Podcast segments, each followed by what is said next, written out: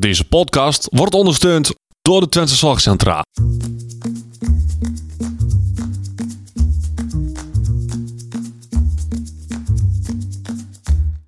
Welkom bij de Out of the Podcast. De podcast waarin ervaringsdeskundige Thijs Vleer en orthopedagoog Odette Hageman samen kijken naar een leven met autisme. Oh, help. Voor alle leuke dingen. Ja. Een hele goede dag allemaal en welkom bij deze ja, toch wel spannende en speciale uitzending van de Out of the Podcast. Mijn naam is Thijs Vleer. Ik ben eh, de ervaringsdeskundige, want ik heb autisme, ADHD en een lichte verstandelijke beperking. Ja, en ik ben Odette, Odette Hageman, gedragswetenschapper. Ja. En het is wel inderdaad een beetje een spannende en een beetje een rare en een beetje anders dan normaal, want we zitten niet in Losser. Nee, we zitten eh, in Doetinchem. Durkum, ja. Waar? Durkum, Oh ja, Doetinchem. voor de platte, Ja, het is voor jou eh, een keertje een thuiswedstrijd nou. nou, soort van, hè. Iets meer in mijn eh area. Ja. Ja, ja. maar we zitten hier niet alleen vandaag, Thijs. Nee, we zitten namelijk eh, eh, op het kantoor van en ook eh, met Colette de Bruin. Een hele goede dag. Dankjewel. Ja. Hallo. Odette, Ja, ehm, voor de mensen die Colette de Bruin niet kennen. wie is Colette Bruin? Ja, Ehm, Colette Bruin heeft onder andere Geef me de Vijf geschreven. En dat is een eh, methodiek voor eh, mensen met autisme om hun beter te, ja, eigenlijk hun leefwereld beter te begrijpen en beter aan te passen aan wat eigenlijk mensen met verstand of met een. Ik ga even, kijk, ik krijg bij spanning, hè? Krijg je weet je, het we ook? kunnen toch gewoon even aan... eh, Ja, we kunnen het ook gewoon even aan Colette vragen. Co- Colette, wie ben jij? Nou, ik ben Colette Bruin. En ehm, ja, jaren geleden ehm, ben ik begonnen met het schrijven gewoon op een papiertje van hoe je om kon gaan met mensen met autisme. Omdat dat wat ik deed werkte. En ik was helemaal niet van plan een boek te schrijven. Ik was helemaal niet van plan een methodiek te bedenken. Maar ik ging gewoon opschrijven omdat dat gevraagd werd door mijn collega's. Van schrijf dat nou eens op wat je doet. Want het werkt zo goed. Ja, Nou, en toen is het uiteindelijk is het Geef me de Vijf geworden. ja. En dat is natuurlijk eh, ja, uitgekomen in 2004. En sinds die tijd zijn we heel erg verder ontwikkeld. En er is ook nog het boek eh, van de auticommunicatie uitgekomen. En van Dit is Autisme. Waar de wetenschappelijke onderbouwing in staat. Hoe het ook precies in het brein gaat. ja. Dus we kunnen nu ook zeggen van ja, wat in Gevende 5 staat, was eigenlijk, ja, dat is wetenschappelijk onderbouwd. En dat is eigenlijk heel erg mooi. Ja. Het mooie van Gevende 5 is, ik denk dat, dat ik dat moet benadrukken, dat het ontstaan is in de praktijk. Het is niet een methodiek die bedacht is omdat er een methodiek moest komen voor deze doelgroep. Maar doordat ik eigenlijk ehm, woon en leef en mijn hele leven al mensen met autisme om me heen heb, ja, begrijp ik heel goed hoe dat brein werkt. En Ja. dat heb ik eigenlijk opgeschreven, wat mijn ervaring daarmee is en wat al deze mensen mij geleerd hebben. ja. En, en, na- en naast de boeken heb je ook nog allerlei andere dingen. En onder andere ehm, heb ik jou ooit eh, voor een twee, drie jaar geleden eh, al een keer gezien en gesproken in Losser. Eh, want je geeft ook lezingen. Ja. En dat doe je met name ook voor andere begeleiders? Met name? Of? Voor ouders, voor begeleiders, voor mensen uit het onderwijs. Eigenlijk voor ja, iedereen die werkt met mensen met autisme. Eigenlijk onze doelgroep dus. ja. Ja, Ja. ja. ook mensen met een verstandelijke beperking hebben gewoon heel veel baat bij eh, Geef me de Vijf. Mensen die niet aangeboren hersenletsel hebben. Mensen die eh, dementie hebben. Of eigenlijk iedereen die een informatieverwerkingsprobleem heeft. Ja. Ja, en Ja. wat ik ook zo fijn vind aan jouw boek is dat het ook zo makkelijk en begrijpelijk te lezen is. En ook met die plaatjes. En ook dat je gewoon merkt dat je bepaalde termen als een punthoofd en zo, dat, je, dat blijft gewoon heel erg goed hangen. Of de lades in een kast die allemaal Ja. dicht moeten. En ik gebruik heel zelf eh, nog heel, makkelijk. heel vaak de, de, de, de uitleg van hoe dat soms in mijn hoofd werkt. Van de, de, de grindpaden en de rotondes. Dat het soms echt gewoon, weet niet hoe lang op een rotonde blijft hangen. En dat dan in één keer, poef, bepaalde dingen. En dat mensen denken, waar heb jij het nou? Of dan denk ik, oh ja, ja, dat was die rotonde. Ja, precies. Ja. En het is zo fijn dat jij het dan ook kan uitleggen. Dat jij snapt, zo werkt mijn hoofd. Dat je het een ander kan uitleggen. Ja. En een ander daardoor jou weer beter snapt. Ja, gelukkig wel, ja. Ja, Ja, dat is eigenlijk precies de bedoeling. Ik voel mezelf vaak een tolk. Ja, eigenlijk dat- ben je dat ook wel een Ja. beetje. Ja, Ja. maar dat is goed dat je dat wel doet, dan denk ik. Want ik denk dat, heel, dat daar... eh, eh, dat, er, dat er heel veel mensen zijn die in de zorg werken... maar nog heel veel mensen echt wel kunnen leren over eh, communiceren met, met mensen zoals ik. Ja, dat klopt. Ja, Want er gebeurt soms echt eh, Rare dingen. rare dingen. Zelfs, zelfs ik heb hele rare dingen gedaan als ik eh, terugkijk in de tijd. Ja.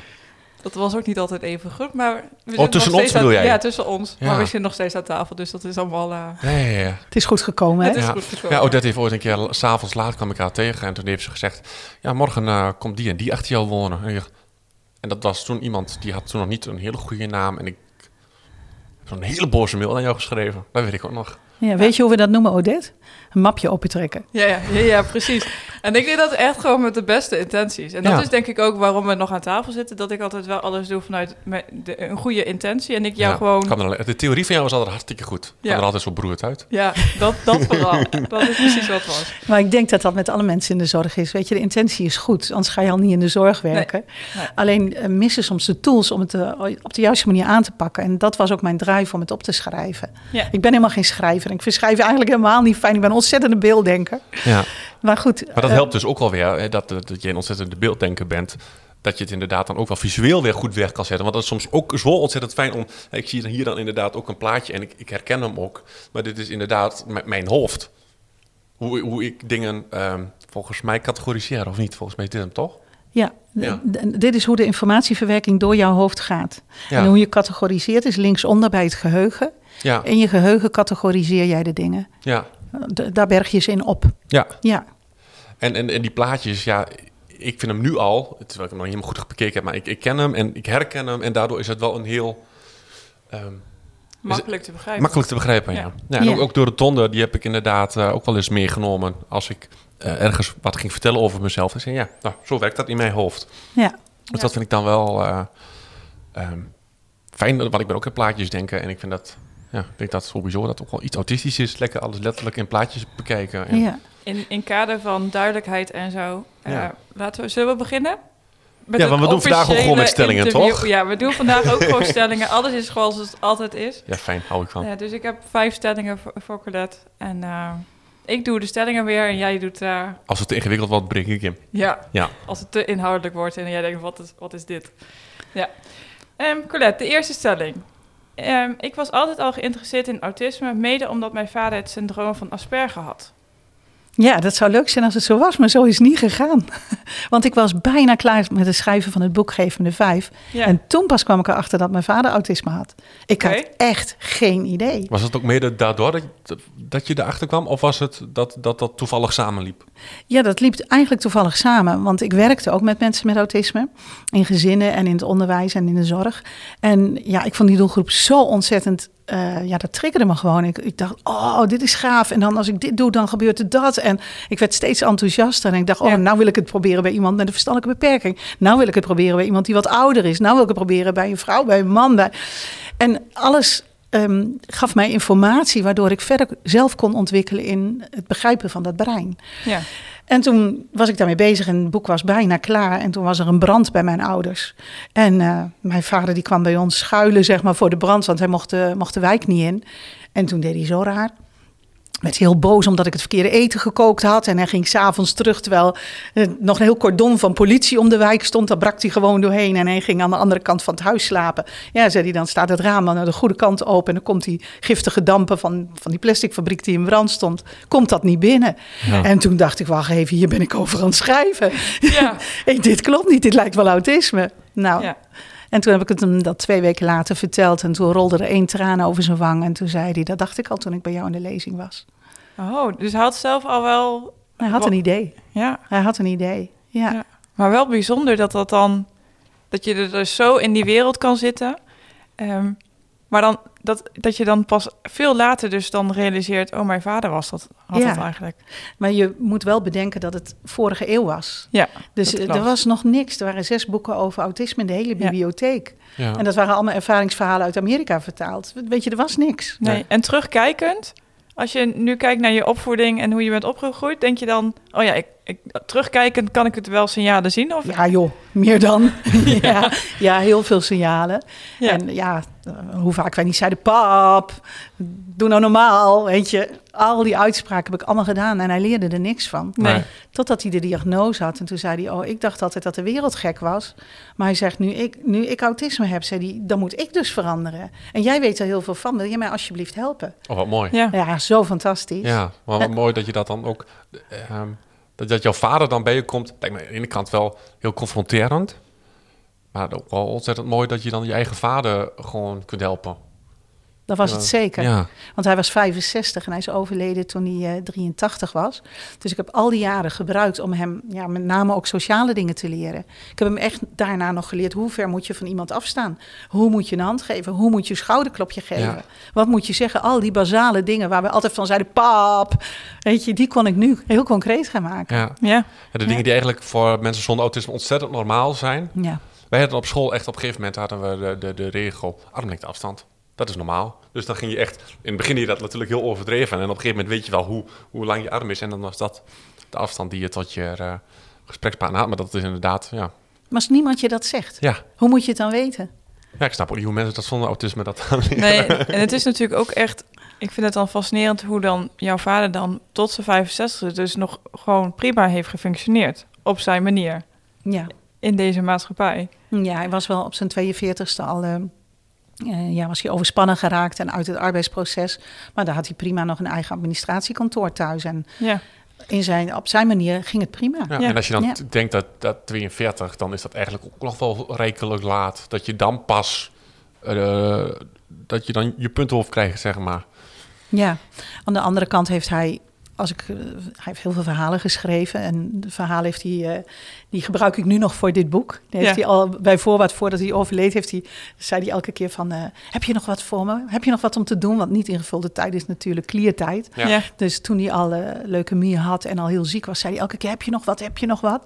En die verhalen vind ik nu nog allemaal. En die komen ook in een nieuwe boek wat ik aan het schrijven ben over verschillen tussen mannen en vrouwen met autisme. En, uh, en dat is heel mooi om te lezen, ook over toen hij jong was, hoe hij toen al.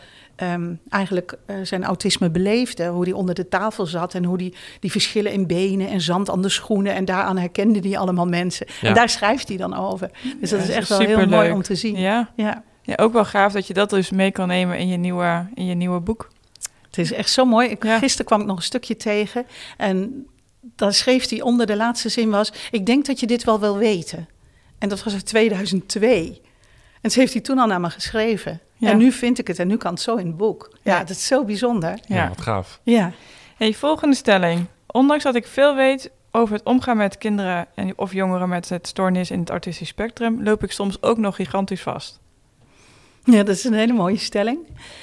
Als er sprake is van alleen puur sec-autisme... dan loop ik eigenlijk niet vast.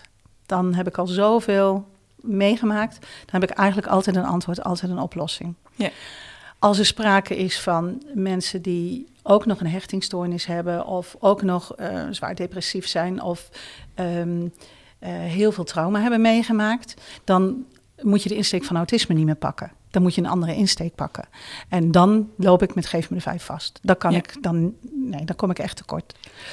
En waar ik ook nog vastloop is, ik werk ehm, binnen Autimaat, onze behandelsetting, werken we via de ouders.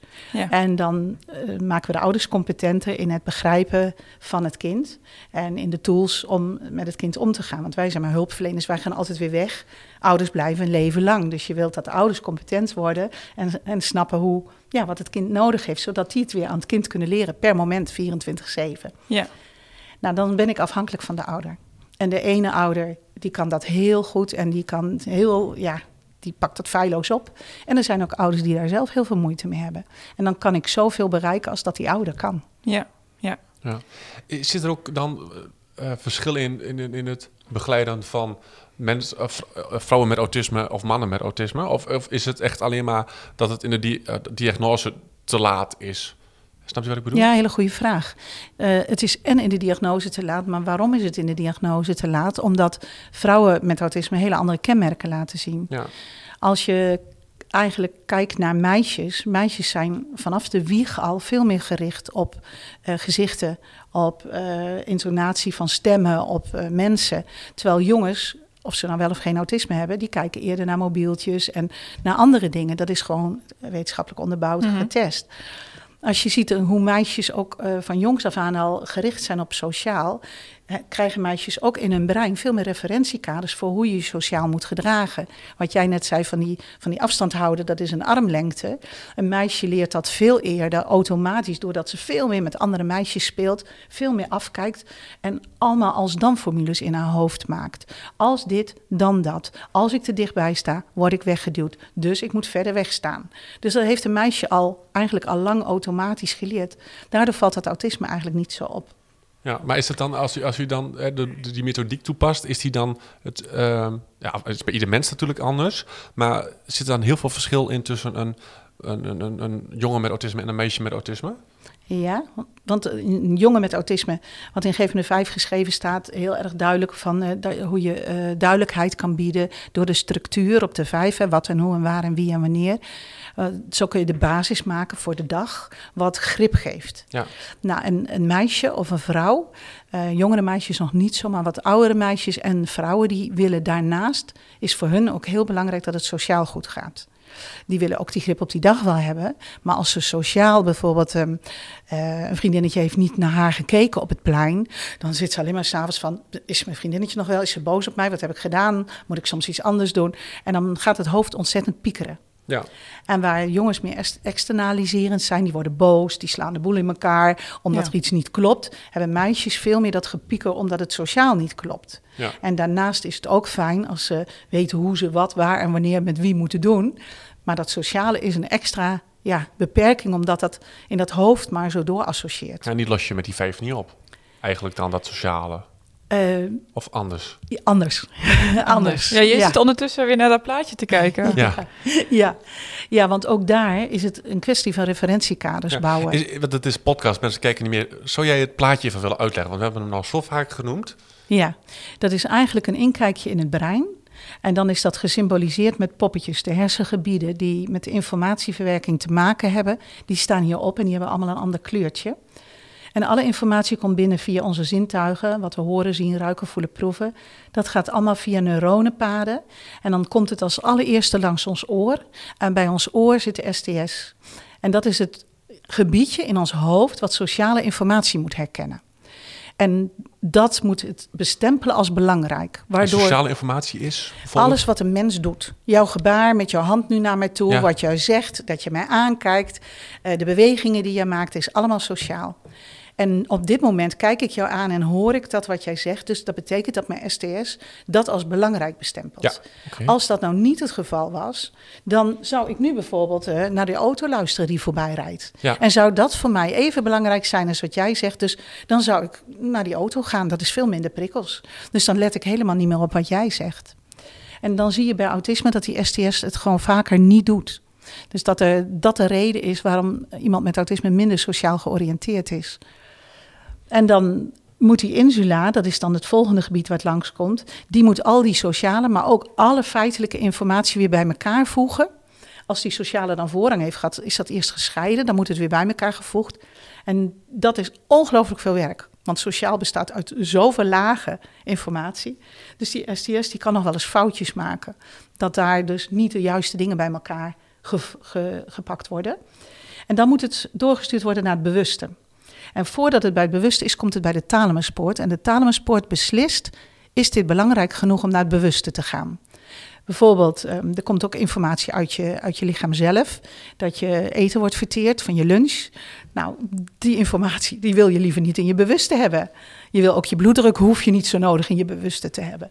Maar wat ik zeg is wel fijn als dat wel in je bewuste komt. Ja. Dus dat beslist die thalamuspoort. En dan gaat het naar het bewuste toe. Dat is daar die gele poppetjes boven. En die beslissen dan, wat moet er met deze informatie? Is het belangrijk? Zo niet, dan kan het in de prullenbak, het kan weg. Ja. Of ik ga er wat mee doen. Of ik ga het opslaan in mijn geheugen. Of ik ga het doen en opslaan in mijn geheugen. Nou, dat is, eh, dat is belangrijk. En wat dan heel belangrijk is, is die thalamus die dan doorlaat naar het bewuste of niet. Die beslist ehm, eh, of het doorgaat of niet. Maar als er sprake is van stress, dan sluit hij eerst de sociale poort. Dan kan je sociaal niet meer meedoen. Dan blijf je op je taak gericht. En als het nog meer wordt en je krijgt echt een punthoofd, dan sluit hij ook die feitelijke poort. En dan kan je dus ook niet meer zelf reguleren. Want dan is het, ben je niet meer in staat vanuit het bewuste te zeggen, eh, even dimmen, doe even kalm aan. Zit, niet zo schelden, even kalm. Ja. Dan kan je niet meer. Nee. Dus dan sla je helemaal door en dan ga je eh, ja, Ja. door het lint. En dit is dus ook maar weer het bewijs dat zo'n plaatje wel heel lekker werkt. Want ik, ik zit al te luisteren en ik probeer dan niet naar het plaatje te kijken, maar dat lukt niet. En wat levert dit plaatje je op dan? Overzicht.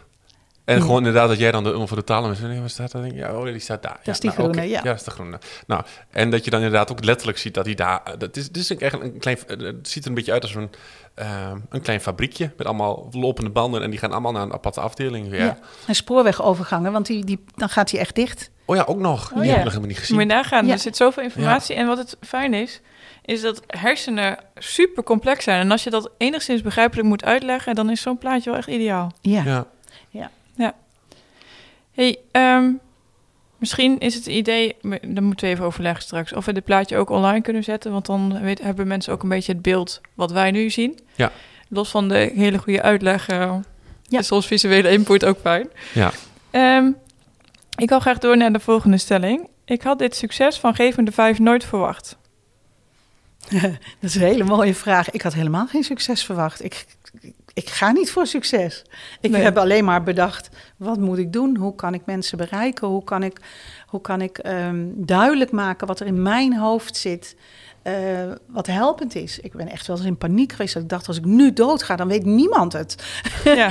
dat ik dat echt heel naar vond. Dat ik me daar een soort verantwoordelijkheid in voelde. Mede ook door me- dat mijn vader niet begrepen werd. Dat ik ook wel heel vaak gezien heb dat, hem- dat mensen minachtend over hem deden. Of dat ik hem zelf niet begreep. Of mijn moeder of mijn zus hem niet begreep. En dat ik dat ook eigenlijk wel heel sneu vond. Dat ik dacht van ja, ik wil jou zo graag begrijpen. Maar ook alle pleegkinderen die ik in huis had met autisme. Weet je, ik wil heel graag iedereen begrijpen. Nou, en, en dus het, het was totaal niet om het succes te doen. Helemaal niet. Dat Nee. kwam niet eens in me op. Maar het succes is me wel overkomen. Want toen ik eenmaal een boek had uitgebracht, dacht ik, ik neem een nieuwe baan. En heb ik ook gedaan. Nou, dat heeft maar elf maanden geduurd. Toen was ik zo druk met allemaal eh, lezingen en Ja. cursus geven en bedrijf opstarten. Het werd opeens heel groot. Allemaal gezinnen die zeiden, kun je mij niet helpen, kun je mij niet helpen. Nou, toen ben ik heel snel heel groot gegroeid. En, en Ja. wa- wat is groot? Hoe groot, hoe groot zijn, ben je vandaag de dag? 150 mensen met drie locaties. En eigenlijk willen we ook niet groter. Ik werk nu met licentiehouders. Hele mooie mensen die een eigen bedrijf hebben... of die een zorginstelling hebben, of een school... of een ehm, ehm, ja, therapeuten in het land... Ja? die, die heel erg ehm, dezelfde visie, dezelfde manier van kijken hebben... en die dit heel graag willen leren. Die kunnen licentiehouder worden. En dan werken we in het land via die kanalen... dat we zoveel Ja. mogelijk mensen En kunnen een bereiken. licentiehouder houdt in dat mensen dus eigenlijk uit jouw naam een... een, een De methode mogen uitdragen. ja. Ja, ze, mogen, ze blijven gewoon hun eigen bedrijf houden. ja? Maar ze mogen gebruik maken van de methode en we zijn blijvend verbonden. Zodat ze telkens op de hoogte zijn van alle nieuwe informatie, want wij blijven doorontwikkelen. En tegelijkertijd, als er moeilijke casussen zijn of ze hebben vragen, dan kunnen ze altijd bij ons terecht. Want we zijn elk jaar zijn we een aantal keer met elkaar verbonden. Maar er is ook een gevende vijf medewerker hier die altijd eh, bereikbaar is voor hen. Dus dat is ook echt heel fijn. Dat Ja. heb je wel echt heel mooi opgezet. Ja. En ook wel dat idee met lic- licentiehouders, dan ben je, dan hoef je niet alles zelf te doen, maar je weet wel dat degene die het uitdragen ook gewoon door jullie geschoold zijn. Ja. En Ja. er zijn zoveel mooie organisaties in heel Nederland. Ja. Waarom zou ik het zelf doen? Ja. Ja. Ja. En je, hebt dan ook weer de kennis die hun hebben. Die kun je dan ook weer... Precies. Ja, dus op zich word je daar alleen maar groter van als in ehm, meer kennis.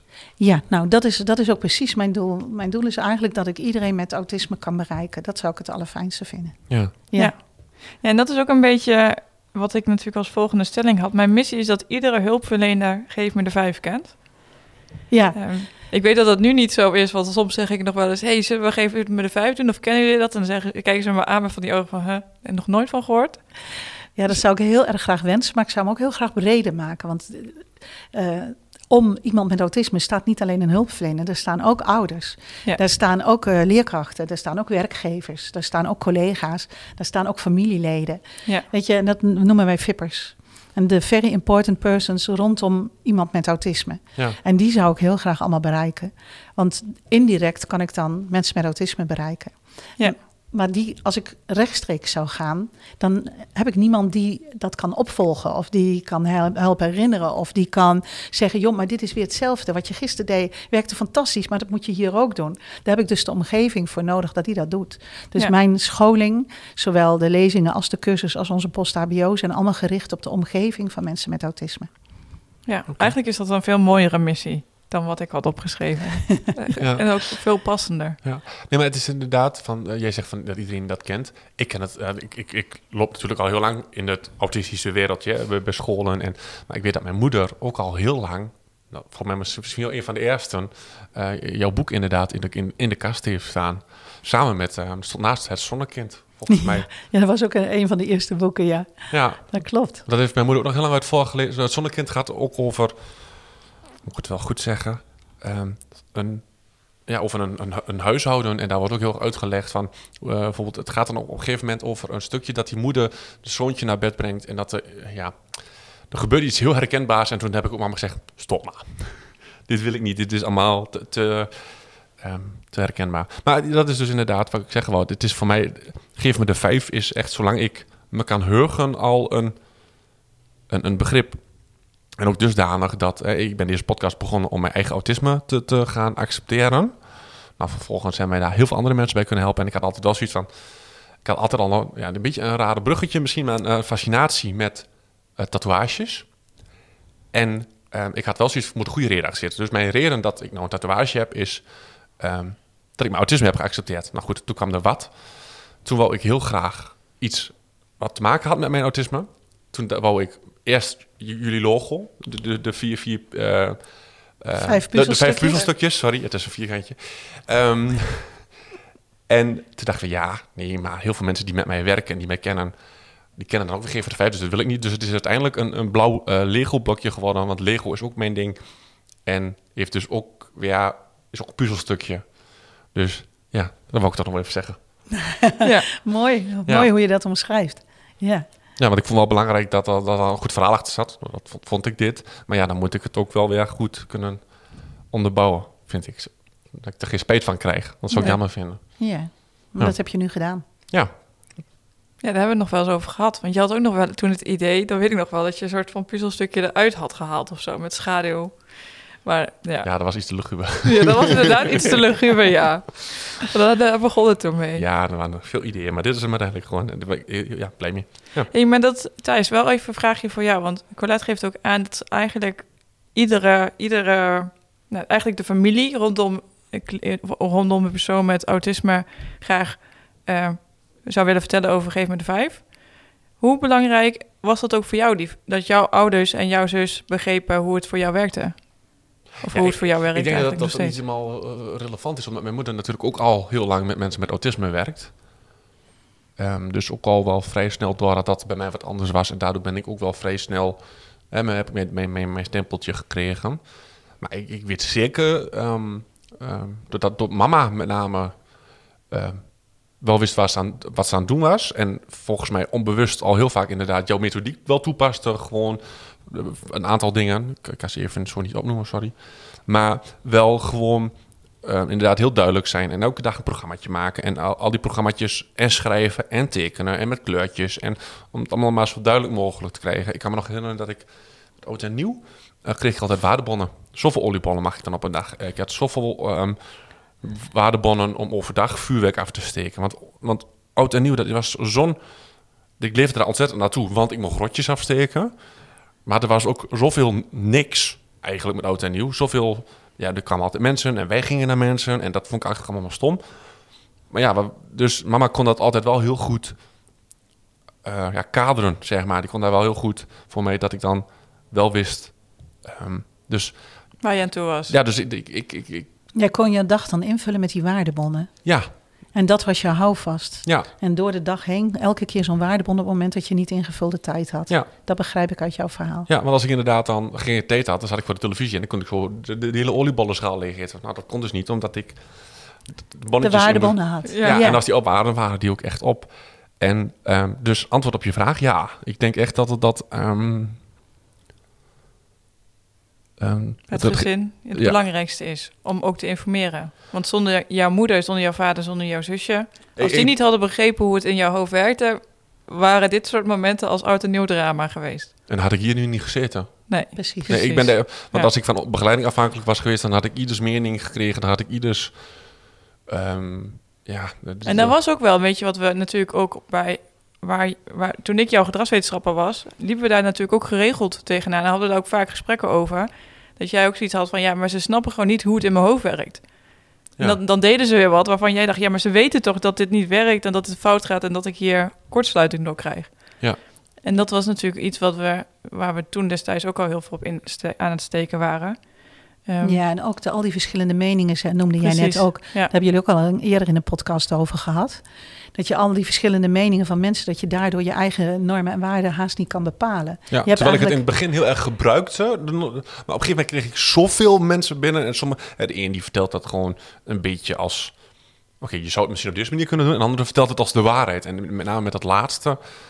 eh, Bij sommige mensen wel heel veel moeite mee. Dat ik denk van ja, ik heb al heel veel. ik Kijk wel echt op tegen jou, maar ik ben het eigenlijk niet met je eens. Eh, Ja, lastig hè? Ja, Ja, en dat heb ik gelukkig wel heel veel geleerd om. ehm, dat ik niet meer bij iedereen mijn meningen weghaal. Maar bijvoorbeeld op bij het ene haal ik. Hè, die, ik, ik had vro- vroeger kippen. En dan ging ik alleen maar naar mijn ene collega. Als ik, want dan. eh, je, net als met, met opvoeden en, hoe maak je een podcast. Heel veel verschillende eh, kijken daarop. Heel veel mensen, iedereen vindt, vindt daar wat anders van. En daar kon ik gewoon niks meer. Dus ik had gewoon op een gegeven moment gewoon bedacht... ik ga nou gewoon naar die collega. Want ik vind dat die er verstand van heeft. En ik had ook nog bedacht, als die er dan niet is... dan kan ik altijd nog een, een andere kennis van mij bellen. Die zal er dan misschien iets anders over denken. Maar dat had ik allemaal wel al in mijn hoofd zelf een beetje zo weggezet, zeg maar. Precies. En zo vind je de weg erin. En dat is allemaal daar opgeslagen in je geheugen. Daar heb je dus allemaal referentiekaders nu voor. Ja. En dat geeft jou rust en de mogelijkheid om dus een podcast te maken. Ja, en die rust die heb ik dus inderdaad gekregen... omdat ik die handvaten, eh, wat, wat dat zijn het eigenlijk voor mij... eh wel weer via mijn... Ja, met, ja, toch met name wel via mijn moeder... ehm, wel heb gekregen, zeg maar. Ja. Dat is een mooi antwoord op jouw vraag. Dat is ook de reden dat wij insteken op familie, leerkrachten, eh, mensen uit de zorg, de hulpverleners. Ja. Ja. want dat zijn toch de eerste die rondom iemand met autisme sta- staan. Ja, Ja. precies. Ehm, laatste stelling. Ondanks een gestructureerd huishouden vanwege vijf autistische pleegkinderen... ik weet niet of ze nu nog steeds bij je thuis wonen... of dat Ze zijn nu ondertussen uitgevlogen. uit- Dan gaan we even terug in de tijd. Ja, eh, spring ik soms uit de bocht en doe ik ook iets impulsiefs en spontaans. ja. Want dat is natuurlijk iets wat je vanuit autisme moet altijd alles voorbereid en gestructureerd. Dus hoe, hoe deed je dat? Deed je dat wel eens? Of Ja, we hebben 39 jaar pleegzorg gedaan. Ja. En eh, daarin 14 pleegkinderen in ieder geval gehad en nog wat loslopend tussendoor. En ehm eh, jazeker, Ehm, in mijn leven zit heel veel structuur, maar zit ook heel veel eh, vrijheid. Mijn autocommunicatie is heel goed. Dus naast dat er structuur is, ben ik eh, in staat met autocommunicatie mensen direct al te laten ontwikkelen van P naar S naar Z. En P naar S naar Z is eigenlijk een trappetje waarin iemand in de slechtste situatie persoonsafhankelijk is. Dus afhankelijk van een begeleider, afhankelijk van een ouder, afhankelijk van wie dan ook het zelf gewoon niet kan, niet Mhm. weet, hulp nodig heeft. En je wil natuurlijk dat hij zelfstandig wordt. Maar omdat veel dingen niet automatisch gaan bij autisme, even weer naar het voorbeeld van hoe ver moet ik bij iemand afstaan, dan heb je dus een structuurtje nodig. Nou, die armlengte die jij deed, dat is eigenlijk een vorm van structuur. Ja. Als ik maar weet dat het een armlengte is, ja, als ik dat 20 keer, 30 keer gedaan heb, ja, dan weet ik het wel. Hoef je me Ja. echt niet meer te vertellen. Dan hoef ik die arm ook niet meer uit te steken. Dat is geautomatiseerd. Nou, daar willen we naartoe. Dat al die dingen geautomatiseerd zijn in het hoofd, zeg maar een snelweg zijn geworden, waardoor het lijf dat automatisch gaat doen, dat je er niet meer over na hoeft te denken. Nou, en in mijn communicatie zat dat PSZ zit dat altijd al zo in verweven, dat ik echt ook, ook de kinderen met een verstandelijke beperking die ik in huis heb gehad, allemaal zo hoog mogelijk heb geprobeerd af te leveren. Zeg maar zo Ja. ver mogelijk te krijgen. Alles wat erin zit te uithalen. En dat vind ik ook zo mooi aan jouw verhaal. Jouw moeder heeft dat ook gedaan. Want anders zat je hier niet, zei je net. Ja. Dus dat is zo mooi respectvol naar je moeder toe. Dat ze ook van alles geprobeerd heeft. Dat zo'n oud en nieuw Ja. goed verliep. Maar dat je dankzij die oud en nieuw zit jij nu hier. Ja. En die oud en nieuw is een voorbeeld van wat ze gedaan heeft. Nou, en dat zit heel erg in Geef me de Vijf in. Ehm, telkens maar kijken, wat kan ik eruit halen? Eh, ik moet eruit, want als je, als je kijkt naar de groep... er lopen 14, 14 eh, collega's lopen daar rond... 14 verschillende hulpverleners heeft één cliënt. Nou, Die zeggen alle veertien wat anders. Ja. Dat is niet handig. Dus Nee. ik wil zo snel als mogelijk dat de persoon met autisme, dat die dan, of, of, of iemand met een verstandelijke beperking, zoveel als mogelijk zelf kan. Want hoe meer die zelf kan, hoe minder afhankelijk van al die wisselende invloeden van die mensen, hoe meer rust, hoe meer veiligheid, hoe meer ontwikkeling, Ja. Ja. ja, ik heb inderdaad wel... hoe ik- meer autonomie. Want ik woon nou een maand op mezelf. Echt helemaal, in, ja, wel met, met, met begeleiding. Maar ik merk inderdaad wel dat ik nou heel veel zelf kan relativeren en heel veel zelf eh, ja, met dingen kan bedenken van hoe het wel eens zou kunnen gaan. Omdat ik dat in een veilige omgeving met heel veel begeleiding allemaal al een keer heb, heb gedaan en met meer mogen maken. Dat ik inderdaad nu wel heel erg merk eh, dat me dat rust geeft. Dat ik weet van, Oké, nou, eh, ze komen eh, met een bedrijfje voor eh, de ketel. Oh ja, dat hebben ze op Los, of, eh, ja, op Los ook al een keer gedaan. En dan is nog eens netjes dat ik je even koffie aanbied. Want ze zijn hier wel, wel twee uur aan het werk. En dat heb ik dan van tevoren allemaal al bedacht. Waardoor ik dat nog steeds heel spannend vind. Want wat voor mensen zijn er? Zijn ze wel aardig of zijn zijn het stelletje bottenboeren? En kun je er niet, geen, geen woord meer praten? En doordat ik dat allemaal al een keer meegemaakt heb met iemand, ja, niet letterlijk achter mij, maar wel een deurtje verder. Ja, dat daar nu gewoon ontzettend veel rust in zit. Ja, Ja. mooi hè. Daar heb Ja. je allemaal al referentiekaders voor opgebouwd. En wat ik jou hoor zeggen is ook heel belangrijk, relativeren. Want daar hebben we speciaal in de auticommunicatie grottechniek voor. Generaliseren, relativeren, oplossen ten taak en de sleutels in. Dat klinkt heel veel. Ja. Dat zijn nam- namelijk vier technieken bij elkaar. Maar als dat veel bij jou gedaan wordt, dan kan jij, eh, kan jij relativeren. Dan kan je zeggen, oh joh, daar heb ik alles gehad. Dat is generaliseren. Eh dat hoort erbij, is normaal dat dat eens in de zoveel tijd gebeurt. Dat is relativeren. En de, je hebt al de oplossende taak bedacht. Ik ga ze koffie zetten. Ja, en dan kan je ook nog een sleutelzinnetje bedenken voor jezelf van eh kop op, ik red het wel. Of dat Ja. is in dit geval niet nodig, want je hebt er geen angst bij of zo. Ja. Maar je hoort aan hoe jij praat dat dat al in jouw systeem zit. Ja. Nou, dat zijn dingen die, die ik heel graag wil leren aan ouders of, of hulpverleners of docenten. Zodat ze dat ook weer aan mensen met autisme kunnen leren. Maar dan nog even het bruggetje naar dat eh, soms spontaan dingen doen, Oh impulsief ja, dingen doen. Want ik wat weet, gisteravond hadden we een soort van Ja. moment dat ik zei: morgen moeten we naar Colette. En dat Thijs dacht. eh, nee. dus dat was ook een soort van. En dat zijn wel dingen waar ik altijd in vastloop. Ik ben een vrij impulsief persoon. zeg je nou? Ja, Omdat, je, omdat, het ook, omdat je dat ook gewoon is wie jij bent. Ja. Maar ik ben een heel impulsief persoon. En dat is ook waar Thijs last van had. Dan vloepte ik dingen er vaak al uit, zonder daarover na te denken. Ehm, ja, en dat was eigenlijk ook... Ja, hoe doe je dat dan? Want je, je weet eigenlijk dat dat niet goed werkt. Of dat het in ieder geval Nee. zorgt voor stress en spanning bij de andere Ja. persoon. Ik ben ook heel impulsief, impulsief en spontaan. En kan ook ja, alle minuut iets leuks bedenken en dat gaan we dan doen. Ja, Maar als ik dat ga doen, dan weet ik dat er aan de andere kant stress komt. Dus dan krijg ik hem als een boemerang terug. Dus dat wil ik niet. Niet voor de anderen, niet voor mezelf. Want dat is gewoon niet handig. In het contact ook niet. Want dan doe je ook iets met het vertrouwen. ja, Dus wat ik daarvoor heb, is dat je even zegt van er is een verandering. Bijvoorbeeld. Dat je zegt van Thijs, eh, er is een verandering. Of wat heb jij in je agenda staan voor morgen? Dan, hij kijkt en zegt niks. En dan zeg jij, ik heb wel wat staan. Puzzel, puzzel, puzzel. Dan is hij aan het denken, wat dan?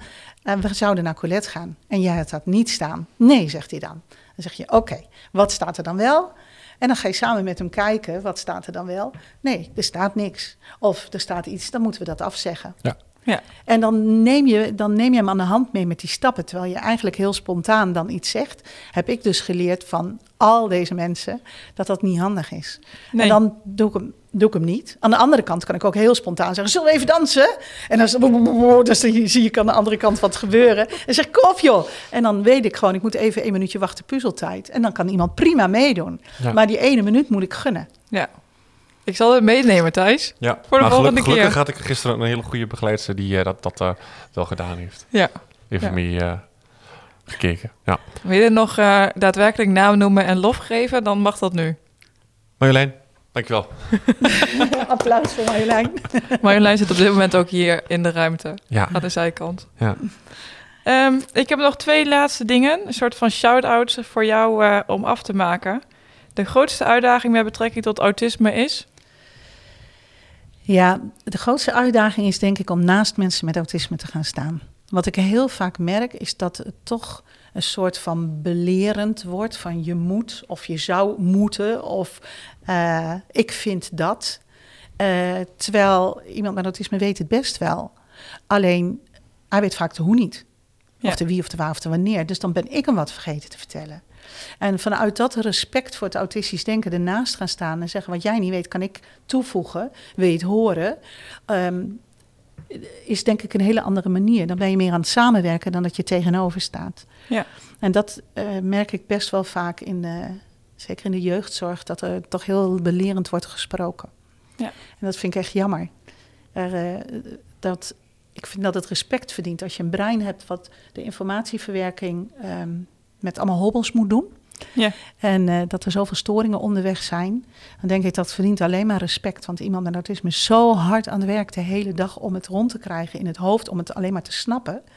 Dan kan ik minstens moeite doen om het ook te snappen. Ja. En daardoor ernaast te gaan staan en samen naar die oplossing te zoeken. En je vroeg net aan me van. Um, lukt het wel eens niet, hè? Of zo. Ja, Zoiets ja inderdaad, of het ook wel eens vastloopt. Ja. ja, maar ik loop niet vast omdat, omdat ik dit doe. Ik ga samen gaan we dat brein in en we gaan samen zoeken wat mist jouw hoofd. En dan hoef ik het niet allemaal te weten, maar samen komen we eruit. Ja. ja. Ik vind het wel echt dat je dat heel mooi zegt. En ik, vind ook, ik ben het ook helemaal met je eens dat naast iemand staan in plaats van tegenover, dat wel heel. Dat geeft ook het gevoel dat de ander zich begrepen voelt. Ja, en ik heb dat wel heel vaak gemist. Alleen al om het stukje um, um, dat, ik, dat ik ook maar een mens ben, zeg maar. En, en als je dan wat fout doet, dat dat dan inderdaad um, vaak ook gelijk wel goed afgestraft werd, zeg maar. Zo, en, en dat inderdaad als je naast iemand staat en inderdaad gaat kijken van... oké, okay, um, welke route heb je afgelegd en wat weet jij? Dat sommige dingen helemaal... dat dat logisch is dat ik het niet snap. Tuurlijk. Weet je, ik zeg heel vaak, al is die deur ingetrapt. Je kunt boos worden op dat die deur ingetrapt is. Maar het heeft nul effect. Nee. Nul. Het resulteert er ook niet in dat het morgen niet meer gebeurt. Veel handiger is om te kijken, wat was de oorzaak? Ga terug naar die oorzaak. Wat is die oorzaak? Zoek die oorzaak en ga daar een verandering in aanbrengen. Dan gebeurt het echt niet meer dat morgen die deur getrapt wordt. Maar hoe moet je anders praten als je geen taal hebt? Ja. ja. Ja, en ik merk inderdaad ook dat mensen, als ik dan inderdaad, vroeger was ik hier echt, dan moest ik ook va va vastgehouden worden door begeleiding. En dat er echt gewoon onbegrip was waarom ik dan zo ontzettend boos was. Terwijl ik alleen maar dacht van, ja maar hallo, als je toch elke dag een andere invaller staat, dan is het toch niet gek dat ik daar op een gegeven moment helemaal klaar nee. mee ben. En dat ik dat niet meer verbaal eruit kan krijgen. Dus Precies. als je die frustratie zo hoog, ja, ik, ik kies daar ook niet voor hoor. Nee, weet je, als, als een kind zo doet zoals jij deed als kind en je wordt boos op het gedrag, wordt het alleen maar erger. Ja. Word je nog bozer, wordt het nog erger, nog erger, nog erger en een kind gaat nog meer doen, nog meer doen, nog meer doen. Ja. En je bereikt het tegendeel. Dus Ja, want- in plaats van als je pauze neemt en je gaat ernaast zitten en luisteren en de oorzaak zoeken, dan ben je echt bezig met op, ja, constructief opbouwen. Ja. Ja. Ik leg het ook meestal uit van, ja, moet, je- moet ik jou even iets gaan uitleggen wat jij absoluut niet snapt? Ik, ik leg dan vaak uit over de radio. Je snapt dat niet, jij wordt daar een beetje boos van. En dan ga ik je alleen maar vertellen dat je een domme koe bent. Ja. Want dat is wat er dan eigenlijk gebeurt. En dat, dan, dat, dan is het bij mensen van, oh ja, Ja, maar ik moet ook zeggen, van de buitenkant, waar ik dan vaak mee te maken krijg, is dat ook vaak wordt gezegd dat je het expres doet of zo. Of dat iemand met autisme dit bewust doet. Manipuleren. ja. Precies. En dat is vaak heel lastig om dan ook uit te leggen van nee, het is echt onvermogen en het is niet omdat Ja. hij, hij doet het niet met opzet. ja ik, ik manipuleer heel veel en ik ben heel lui. Die heb ik heel vaak gekregen. Ja. Ja. En dat is best heftig, denk Mhm. ik. Nou, dat is precies wat ik bedoel met nastaan. Dan doe je dit dus niet. Nee. Nee, dan Nee. kijk je echt, dan snap je dat er een. Ja, weet je, als iemand geen benen heeft, geef je hem een rolstoel. Ja. Maar als Ja. iemand een informatieverwerkingsprobleem heeft, dan opeens gaan we verwijten. Hoe dan? Ja. Iemand zonder benen zeg je toch ook niet, schiet op, je moet lopen. Ja, op is door, ja. Ja, Dat Ja. zal wel zijn. Hey, als laatste, is er nog iets wat je onze luisteraars wil meegeven? ja, dit laatste, de audiobril opzetten. Ja. En met de audiobril opzetten bedoel ik je verplaatsen in het denken van iemand met autisme. En eh, van daaruit verder gaan. En niet ik wil, maar wat is handig voor jou? Ja. ja. Ja. En dan uiteindelijk wordt het wel wij, denk ik. Ja, dat is het zeker. Dan wordt het wij. Want dan ga je ook geen weerstand meer vertonen. Want, want je hoeft geen weerstand, want je bent samen op zoek. Ja, Ja. samen is altijd beter. Precies. Samen sterk, hè? Hey, Ja. Thijs, heb jij nog, eh, nog iets wat je wil vragen, wat je wil zeggen? Ja, ik ben heel erg nieuwsgierig van... eh, Stel dat mensen nou hè, die luisteren. Ik kan me voorstellen als je inderdaad met je handen in de daar zit... ehm, met, met, met je kind of met je cliënt... ehm, en, en, en ze willen jou of jouw team eh, inschakelen of jouw methodiek. Waar kunnen, waar kunnen mensen jullie methodiek of jullie mensen vinden? Ja, www.geefmede5.nl. Daar kan je alles vinden. En door heel Nederland zitten we met lezingen in de theaters. En eh, we hebben een hele mooie post-HBO-opleiding voor professionals. Die is echt heel praktisch. Waar je het echt leert en waar je het, waarin jij het ook weer aan jouw team kan leren. Dus dat is ook heel mooi. En we hebben cursussen, daar kan iedereen terecht. Het is ook door heel Nederland of online. We hebben Ja. ook online post-HBO en cursus op dit moment natuurlijk. En eh, ja, we hebben boeken natuurlijk en hele mooie producten. Ja, ik Ja, denk dat we sowieso het, het boek Geef me de vijf. Dat, dat is, al- gaat voor als je net je stempeltje hebt gekregen of je kind heeft net je stempeltje gekregen. Ik denk dat dat al wel heel veel eh, Klopt. helder, Ja. helderheid gaat geven. Ja, en ook op de socials zijn jullie echt wel actief. Als ik Ja. kijk op Instagram eh, wat er voorbij komt en ook met tips en eh, dingetjes die jullie aanbieden, dat is echt. ja, ik heb echt een gaaf. team, eh, team mensen zitten die, eh, die filmpjes maken en eh whitepapers. En ehm, ik wil ook een stuk van wat ik verdien omzetten in gratis materiaal. Omdat ik heel graag eh, iedereen wil bereiken. Ja. Dus ook de mensen die, die, die in de minima zitten, eh, die, die hebben ook kinderen met autisme thuis. Ja. En ja, en mensen die. En misschien die- nog wel harder nodig ook soms. Ja, precies. Dus dat is ook de reden dat wij dit doen. En eh, ja, dus kijk op de socials. En ook op onze website hebben we allemaal gratis downloads. Die je denk ik heel goed kan gebruiken. Super. Ja. Één keer de website. Ja. www.geefme de 5 met een cijfer 5.nl. Ja, en wij gaan hem ook nog wel even in de descriptie eh, of in de, in, in de beschrijving. hier. Ik heb nog één vraagje, want je hebt het, het van tevoren al een aantal keer gezegd dat je onze podcast luistert. Net alweer. Ehm wel- welke is je favoriet? Dat is even voor mijn eigen ego. Oh, dat is Eh, een heb je een favoriet? Ehm, ja, dat vind ik dan weer even moeilijk te herinneren. Eh, die ik net noemde, dat ehm, hadden jullie samen zaten jullie te soebatten over wat het voordeel was van, van eh, eh, veel mensen in een team of niet. En weet je dat nog? Nee, Nee. we, we hebben inmiddels al heel wat opgenomen. Ja, dus bij ons is ja. de geheugen iets minder goed. En toen, en toen dacht ik, oh, hoe jullie daar samen het over hebben. Ik denk, ja, dat vind ik echt, eh, echt mooi om te zien hoe je dan zit te strukkelen. En dan- hoe jullie dan allebei je punt proberen duidelijk te maken. Dan denk ik, ja, dit is wel kenmerkend natuurlijk voor, voor de discussie. Ja. eh, tussen mensen met en zonder autisme. Ja. Ja, Ja, en, en ik ben me ook wel bewust. Ik denk dat ik ook niet altijd alles goed doe. Nee, maar ik denk alleen, alleen dat al, dat je dat weet en dat je het zegt. Dat is bij mij, geeft dat altijd al vertrouwen.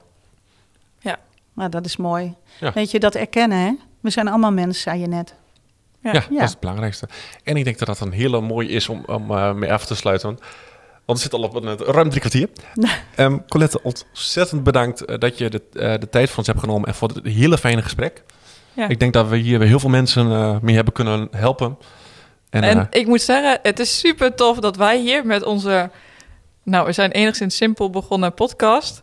nu ook een award hebben gewonnen... en nu ook gewoon met Colette aan een tafel zitten. Dat is wel echt... Ik vind het wel echt Ja. gewoon lijpe shit, om het zo even te zeggen. Nou, ik vind het super top. Want als je dan zegt welke podcast herinner je, die podcast dat jullie zeiden, misschien zijn we erbij, misschien hebben we hem wel die award. ja. En nu hebben jullie hem dus. Dus Ja. daar mag je ook super trots op zijn. Ja. En dan ben ik trots op met jullie aan tafel te zitten. Fijn. Kijk. Hey, mocht je nou meer willen weten van Colette de Bruin, ga inderdaad dan even naar Geef me de 5 met het cijfertje 5.nl. .nl. Volg ze even op de socials, maar dat gaan wij ook allemaal even delen op on- onze Zeker. socials, onze website. En ehm, ja, deel deze aflevering met je vriendjes, je vriendinnetjes, je buurman, je kat, je weet ik wie allemaal. En ehm, ontzettend bedankt voor het luisteren. Yes, dankjewel. Ja, Dankjewel Thijs. Ja, jij bedankt. jullie bedankt. In de volgende Out of the Podcast hebben we het over... hoe het Thijs bevalt dat hij op zichzelf woont. En omdat wij alles zo organisatorisch zo goed hebben, klinkt dit alsof het door de telefoon is. Want dit was opgenomen door de telefoon. Tot de volgende. Aflevering. Doei!